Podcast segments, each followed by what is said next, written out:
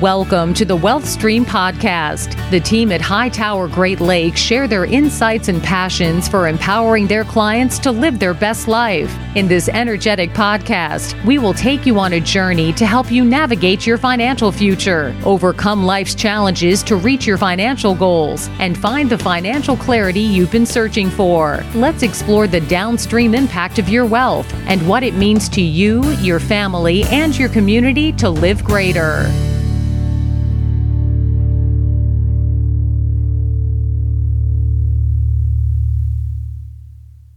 Hello and welcome to the Wealth Stream with Tim Scannell from Hightower Great Lakes. Tim, good morning. How you doing, Eric? I'm doing fantastic.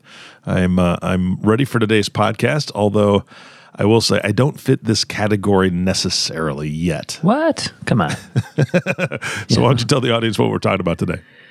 Today I want to cover five key financial concerns of the affluent. You know, the the wealthy. Um, Got it just to give give people some background on like what people are telling me that they're concerned about. Okay, so let's let's define what you mean by wealthy, so people understand that. Uh, to be honest, wealthy can mean a lot of things. So mm-hmm. it's all relative. I have clients. You know, one of the main questions I ask people is, you know, how much do you need to spend every month if you were retired today? And I have clients that spend three thousand a month after tax cash flow, and I have clients that spend forty thousand a month after tax cash flow. So it's all relative. Wealth is just um, based on people's spending patterns mm-hmm. and mm-hmm. goals. So really, it's a, it's for the listener to decide what wealthy means to them. Yeah, no, I mean, I, I think that's a beautiful picture because if, and this is, I guess, my own personal opinion, but if I was debt free and had you know cash flow coming in that met all my needs and I was able to do the things that I not only you know meet my needs but the things that I wanted to do I would feel extremely wealthy in that case because I know that I'd be helping my family or my community or my church or you know all these different things and and not having to worry about debt. That would be amazing. So I maybe I do fit this category one of these days soon.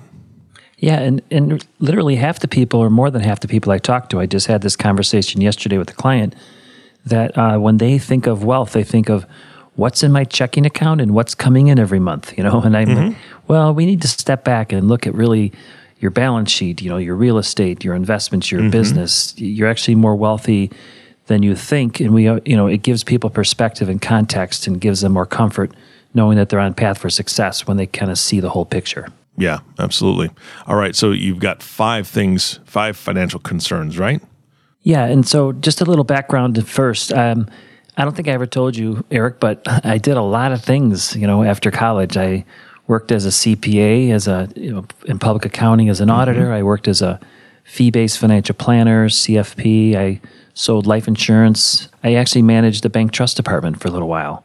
Um, I worked as a consultant for you know publicly traded companies that were trying to compensate their executives and directors. And what I was trying to do really was I was on this path to find a business model that fit the way I felt we should be planning for clients in a comprehensive fiduciary focused approach. Mm-hmm. And you know, and I keep I kept saying, and this is really like my first ten years in out of college. That, you know, there has to be a better way, and a better way where a team of professionals can get together and just proactively serve and support these business owners. And especially after I had seen you know, like my father-in-law Frank, and he wasn't able to really plan for his exit um, before he passed, and so I ended up just, you know, over the path, kind of adding what I felt was the the best parts of the kind of fiduciary approach of a CPA, of a CFP, of a fiduciary um, mm-hmm. investment manager, and kind of combine that with you know some of the insurance, banking, and kind of transaction models that I had worked with to kind of what I figure is create a model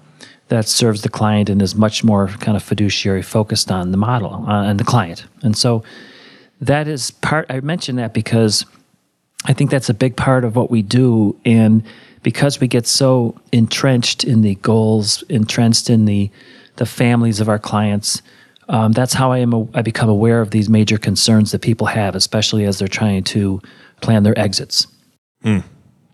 Yeah, absolutely. I mean, that's that's the time I think that everything kind of catches up with you, right? I mean, you've worked so hard for so long, and now you're thinking about exit planning, and now it's like, oh, okay, now I'm I'm really seeing all these different pieces that I need to be concerned about, or I need to talk to somebody about. Yeah, and so like we we feel like our clients build great businesses, and we build great exit plans for them. And I wanted to kind of cover five of the main things that they tell me uh, they worry about the most, and these are the things that we try to address, you know, with all of our clients. All right. So what's number one? Number one. I always like how you. Hopefully, you can make that number one. Um, sorry, I didn't get much sleep last night. the number one concern is that is wealth preservation. So, you know, when we talk about wealth preservation, it includes investment rates of return. You know, what's our client's time frame in terms of when they need the money, tax status, um, spending patterns. Like I said a minute ago, some people spend two thousand, some people spend forty thousand.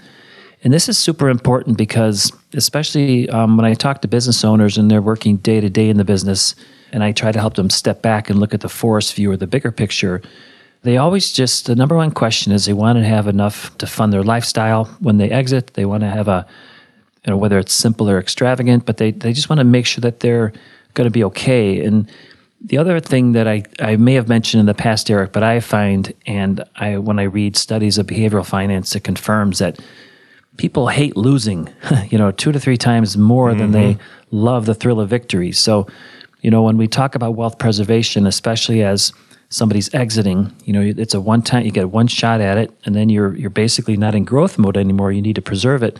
So, as an advisor, we just need to be really focused on, you know, what are some of the areas that they're most concerned about, and, and this is really number one. So we spend a lot of time, and I think you know, a great example would be last year with COVID. One business in particular, a business owner looking to exit as we were entering the year. The market was doing well, the economy was doing well, and then boom, COVID hit. So we had to do a lot of, made a lot of changes. Um, basically, they restructured how they, their whole thought process about, about process about selling the business, exiting the business, the time frame, etc. So the key again is that if I focus on wealth preservation as a, as a primary concern because that's what our clients are telling us. We're always thinking about how can we use cash flow and tax planning and risk tolerance to help them do that. So that's just the number one concern that we get most often is how do we protect and preserve the wealth? Okay, I mean that makes sense. Absolutely makes sense uh, because that's you've got to preserve the wealth for many different reasons. So I think that would be top of mind. What's number yes. two? Number two is wealth enhancement.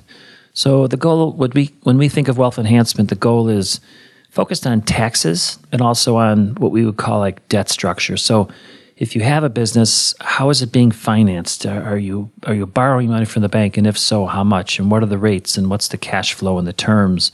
So we help them by identifying and analyzing and modeling out um, some tax plans. You know, minimizing taxes, minimizing debt cost, because you know that as you can imagine and you know it eats up a lot of wealth if you're not planning for it mm-hmm. and the thing about that's unique this year in particular as we're planning for clients um, and i had a episode 62 i interviewed john wichter who's an attorney and he talked about this in particular that income taxes at the state level so if you're in illinois indiana california florida whatever you know resident of whatever state you're in income taxes at the state level are becoming more and more important, and it's a much bigger planning focus.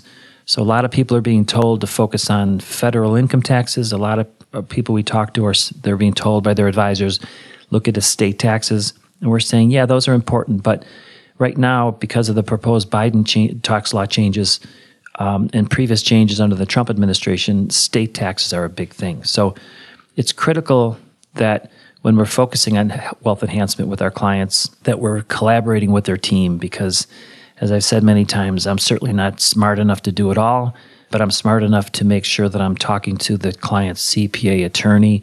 If their CPA isn't top of top of their game, we're trying to help them go out and get specialists that they need. But wealth enhancement is a major concern because if I can if I can reduce their taxes, if I can help with cash flow, there's more cash flow available for them, more financial security, less stress. Their clients are much happier. So that would be my number two concern that clients tell us about. All right, wealth preservation, then wealth enhancement. What's the third one? So once they, once we've talked about, okay, we're we're trying to protect and preserve it so that you're comfortable that you know you're not going to outlive your money. We're trying to use enhanced enhancement strategies to minimize taxes, lower your debt cost. The third one that people tell us about the most is in uh, wealth transfer. So the, the goal there is really twofold talked, you know, a fair amount about just making sure that if something happened to me, that everything goes efficiently and smoothly, for example, to my wife Nancy. And if my wife Nancy and I are gone, that everything goes smoothly and efficiently per our instructions to our five kids or to our charities, you know, are, the, the charities we focus on. Mm-hmm. So part of it is just making sure that plans that my clients have in place are responding to the changes that often occur in their families, right? So, you know, I had a referral last week that came in from an attorney who I work with, and this was an instance where the husband had passed away. We were meeting with the surviving spouse, and she came in. She was I had been remarried to him. Um, they both had been remarried, so there was kids from previous marriages. There's a business involved. She's actually an integral part of the business, as are the deceased children. And there's so as you can just imagine, there's just a lot of issues. Fortunately, they planned for a lot of them, but there were some changes that had occurred within the family prior to him passing that they really hadn't addressed, mm-hmm. and so now there's problems that as are, are, you know coming up as a result of that. And my my point is, oftentimes I talk to a client when we talk about wealth transfer are things. Do I have my my trust, my will? my power of attorney, my healthcare directive, is everything in place? But things change. They buy property in different states, or maybe one of their children gets divorced, or possibly they've been sued, or businesses change. And oftentimes there's not a they don't change, they don't proactively change the, the trust agreements, the documents, etc., and problems are created. So if I can leave the audience with the word is dynamic, right? I mean, we mm-hmm. know how families are dynamic and fluid and things change and we just always want to make sure when we're dealing with clients that estate planning is always on the agenda and collaborating with the estate attorney is always on our agenda because we feel like we really need to be proactive, you know, especially in light of things that are being proposed anyway by the Biden administration. There's a lot of major changes coming up that we're going to want to respond to. Yeah, so absolutely. Wealth transfer is a really big concern among our clients. Got it. All right. Well, now we're on to number four. So then, number four I, I find that this is one that I think about a lot because I, I I joke it's not funny, but I get paid to think of really bad things. like what are the what are the worst things that yeah. can happen, right? Yeah, it's not pleasant. You know, sometimes I'm home with my wife and she's like, "God, where did how do you come up with those ideas?" I'm like, "Well, I've seen them." You know. Yeah. So, so wealth protection is really about the goal of helping to ensure that assets are not, you know, what I call unjustly taken. So obviously, if you're doing something wrong, if you're not following the rules, you know, there, you, you have problems. But there's often, in a very litigious culture that we're in, there's just things you need to be prepared for. And mm-hmm. I see it all the time where one of your children uh, maybe gets divorced. Uh, for some reason, one of your children has issues, right, where they're they're not going to be able to protect. Uh, they can't care for themselves, right? Mm-hmm. Their special needs. These are instances where that can impact your plan, that can impact your assets. You know, how, how you have your home titled, your property titled, things like that. I'll give you just one example I just ran across uh, actually earlier this week. So I had a, a business owner reach out to me. They had been approached by a company. They're in the they're in they're con- they're a contracting firm, and they've been approached by a company to maybe possibly buy them. And the only reason why they were considering that was they've been trying to expand into other states. They have a lot of clients who are saying, look, we need you to do work for us in Texas and California. And the problem is when you're based in, let's say, Indiana or Illinois or Michigan, and all of a sudden someone wants you to do operations in Florida, Texas, or California, the laws are very different, right? Mm-hmm. And so you could set up a company in California inadvertently not protect yourself and all of a sudden have liability in California that impacts everything you're doing in Indiana or Illinois. So when it comes to wealth protection, it's usually the things that clients don't think of because they're very forward-looking, positive people, which which is awesome. Mm-hmm. But um, you know, as I collaborate with the attorneys, the CPAs, the trust officers, the bankers in particular, I like to really talk to my clients about protecting divorce from lawsuits, from just the really bad things that can happen that can completely throw your plan off. So, the fourth concern is one I always try to make sure I bring up that clients really are not as aware of as I think they should be, and that's asset protection or wealth protection. the example that you brought up about the different states, I mean, again, that's not something a business owner's probably thinking about. They're like, yeah, we can take our services to people in different places. We can serve so many other people, and it's a very positive outlook, like you said. And then you know somebody has to come up and say, "Hey, let's let's talk about how the different states are going to want to take your money," you know, because yeah. that's the negative side of things. And and Lord knows that uh, the different governments of each state have their own agendas, uh, along with the federal government has its own agenda. And and as a business owner, you just want to help people. And so, uh, no, it's it's great to be able to have that perspective from somebody. And and it's not that you always think of the negative. You just, like you said, you've experienced this. You've seen things like this happen.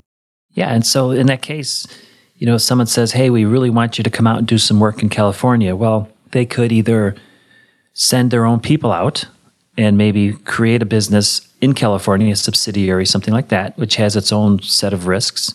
They could partner with somebody in California already, which again, you know, first you have to find them, then you get, then you have to vet them and do the due diligence. Mm-hmm. Um, they could also acquire an existing firm, let's say in California, which again has a whole different level of due diligence and risk. So there's no real low risk option for that, mm-hmm. right? Or the, I guess the low risk would be, hey, we're not going to do it. You know, we're yeah. just not going to go to California. yeah. But you know, everyone wants to grow, and you want to expand into different markets. And so, my point is, there's just so many things that can go bad, and if you don't have everyone in the room who can brainstorm and think about the things you need to be prepared for, you're just it's like the underneath of an iceberg, right? Those are the things that can put the hole yeah. in the boat that you just don't see. And you and so we try and help our clients see all that. Absolutely. All right, we're on to number five.